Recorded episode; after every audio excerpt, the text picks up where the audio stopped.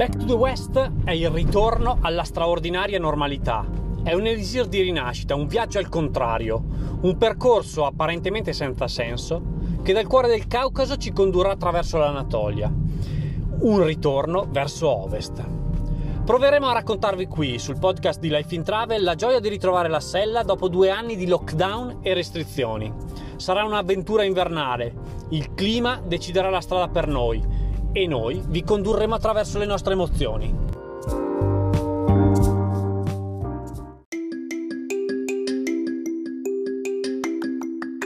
Buongiorno cicloviaggiatrici e cicloviaggiatori e ben trovati a un'altra puntata di Back to the West, il racconto del nostro viaggio a ritroso dall'Asia all'Europa.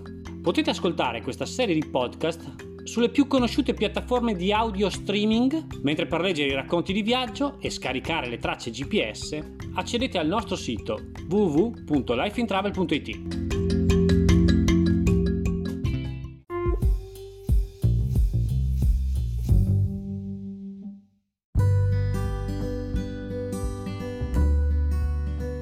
Che rossa in testa, disdascia caffè latte fino ai piedi e rughe profonde un dito a solcare il volto senza età.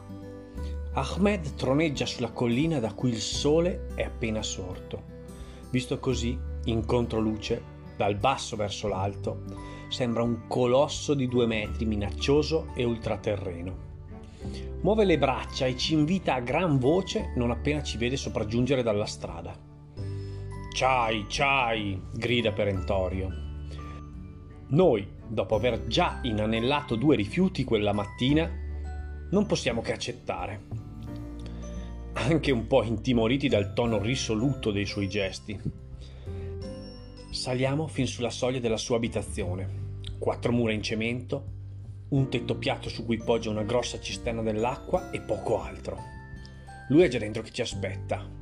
Nella stanza principale, ricoperta di tappeti, che ormai abbiamo imparato a essere stanza degli ospiti, camera e soggiorno, si sono appena svegliati, probabilmente a causa nostra, tre bambini, che più tardi capiremo essere i nipoti. Ahmed in realtà, visto nella luce morbida della stanza, è un nonno serio ma pacifico.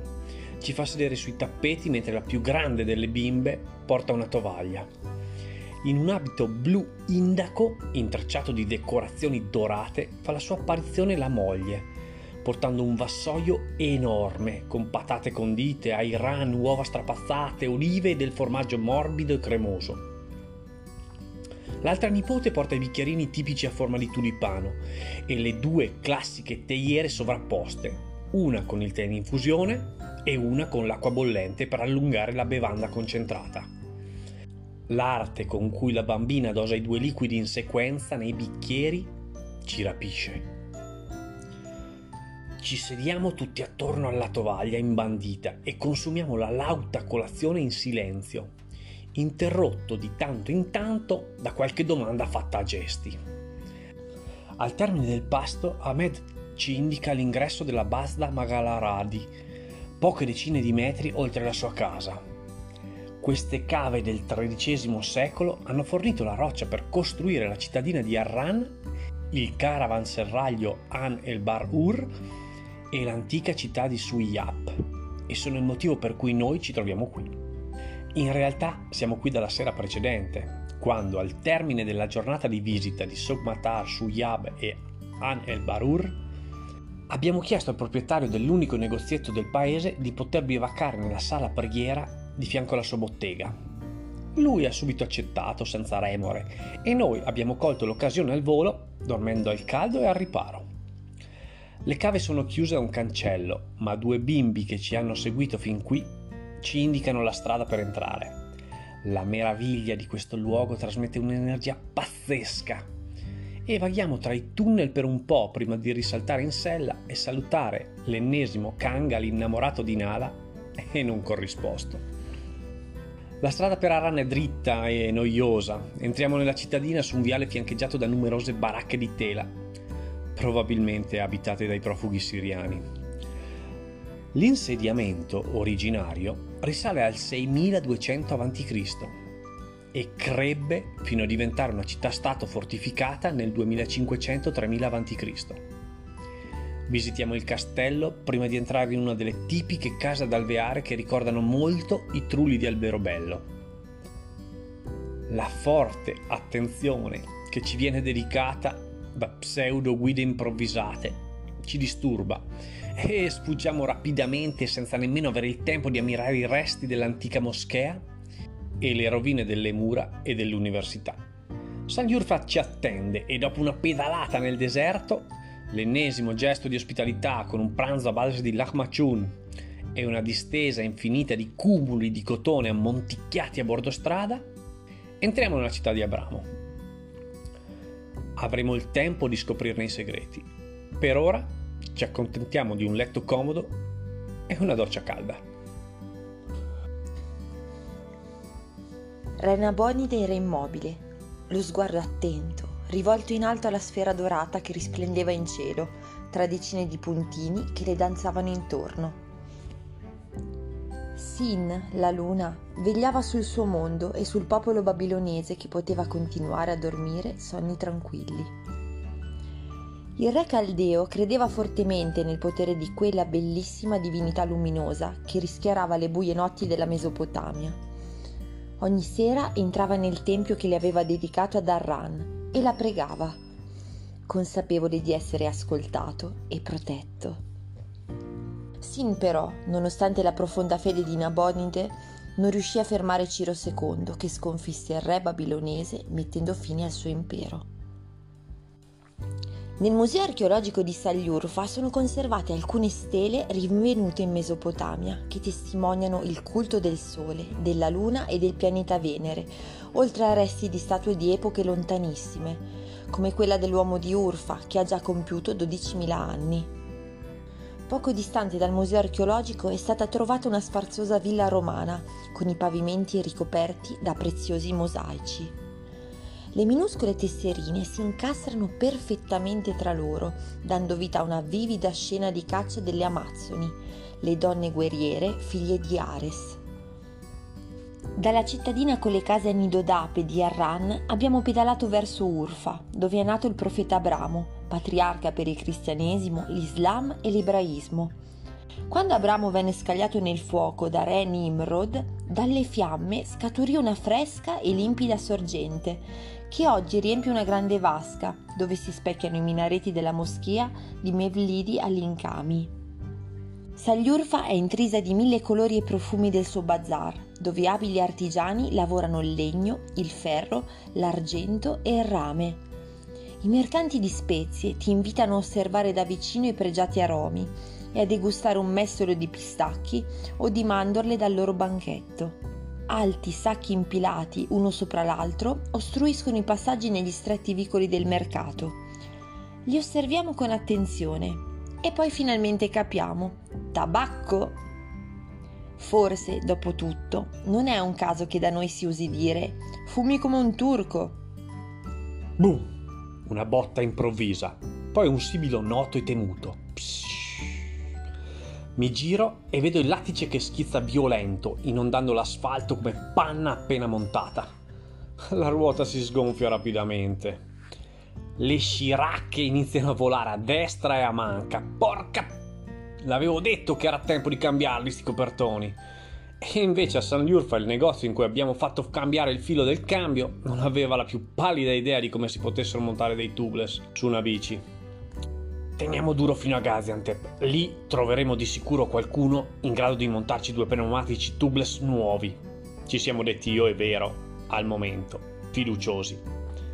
Ora nel bel mezzo del nulla, con 200 km di stradine fino alla prima città, che si possa definire tale, e con una ruota che sanguina lattice sull'asfalto ruvido di campagna, mi pento di non aver montato due camere d'aria e delle nuove coperture cinesi da due ore e mezzo, come ci aveva proposto il negoziante. Il sole è già basso all'orizzonte. La giornata è iniziata tardi, come sempre quando ripartiamo dopo una sosta di qualche giorno. Riprendere il ritmo, svegliarsi presto, caricare la bici e sbrigare tutte le pratiche prepedalata è un'operazione che riesce sempre lenta e arrugginita. L'uscita da San Liurfa non si rivela poi così tremenda, anche perché la strada ha sei corsie verso Mardin, è in leggera discesa e sul lato c'è ampio spazio per pedalare in sicurezza. Göbekli Tepe è un sito archeologico tra i più importanti della Turchia e del mondo, dato che qui è stato individuato un complesso di edifici risalente al X millennio a.C. Si tratta probabilmente di un tempio in cui sono presenti dei giganteschi monoliti su cui sono stati scolpiti dei bassorilievi raffiguranti animali e scene di vita quotidiana.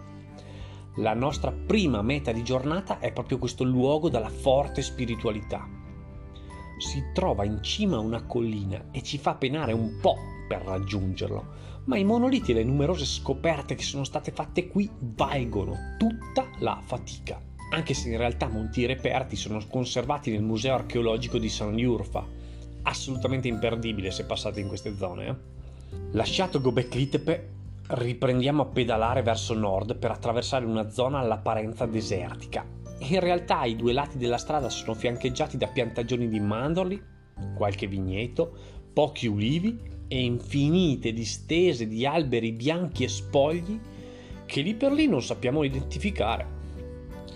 Il tutto ricavato su un terreno roccioso e pietroso, ripulito dalle rocce più grosse che sono state ammonticchiate nel corso degli anni sul ciglio della carreggiata, a formare un cumulo largo un paio di metri, alto uno e lungo chilometri e chilometri. Ci arrovelliamo cercando di capire quale pianta sia quella che ci sta accompagnando ma riusciamo a risolvere il dilemma solo grazie a internet. I cumuli di pistacchi presenti nel suc di San Yurfa di certo provengono da queste campagne. La strada è perfetta, sinuosa e dolce nella sua ascesa verso Nemruttaj. Si fa solcare da poche auto che avanzano lentamente, viste le curve e l'esigua larghezza della carreggiata. Le piantagioni di pistacchio svaniscono dietro l'ennesima curva, sostituite da campi arati pronti per chissà quale altra coltivazione. In un tratto di pianura eccoli in sequenza, prima il colpo sordo e poi lo schizzo di lattice. Con la ruota a terra ci appoggiamo sul fianco della carreggiata rialzata, lo squarcio nel copertone non promette nulla di buono. L'unico tentativo da fare è inserire una camera d'aria e sperare che non esca dal foro. A questo punto, però, ecco il problema che non ti aspetti. Non riuscire a svitare la valvola tubeless a causa del troppo sporco e del freddo accumulato nei due mesi di viaggio. Una delle solite Renault Broadway bianche anni 80 che spopolano da queste parti accosta. Ne esce un giovane che ci chiede se abbiamo bisogno di aiuto. O almeno noi diamo per scontato che sia quello che lui ha detto, dato che non abbiamo capito una singola parola del suo monologo di un minuto. Gli faccio segno con le mani di essere in difficoltà nello svitare la valvola. Lui apre il cofano dell'auto, infila la testa tra il motore e la carrozzeria e ne estrae una pinza benedetta. Nel frattempo si forma un piccolo capannello attorno alla bici, priva della ruota posteriore.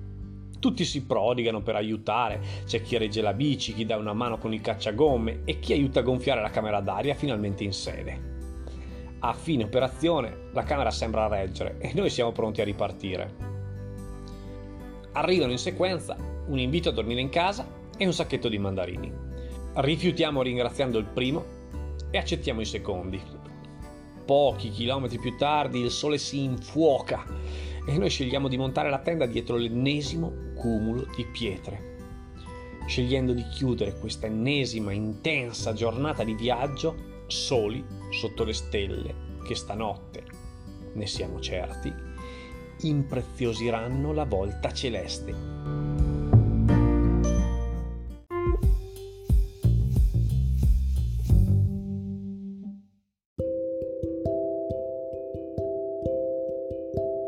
Questo racconto è tratto dal diario di viaggio di Back to the West, un viaggio in bici a ritroso dall'Asia all'Europa.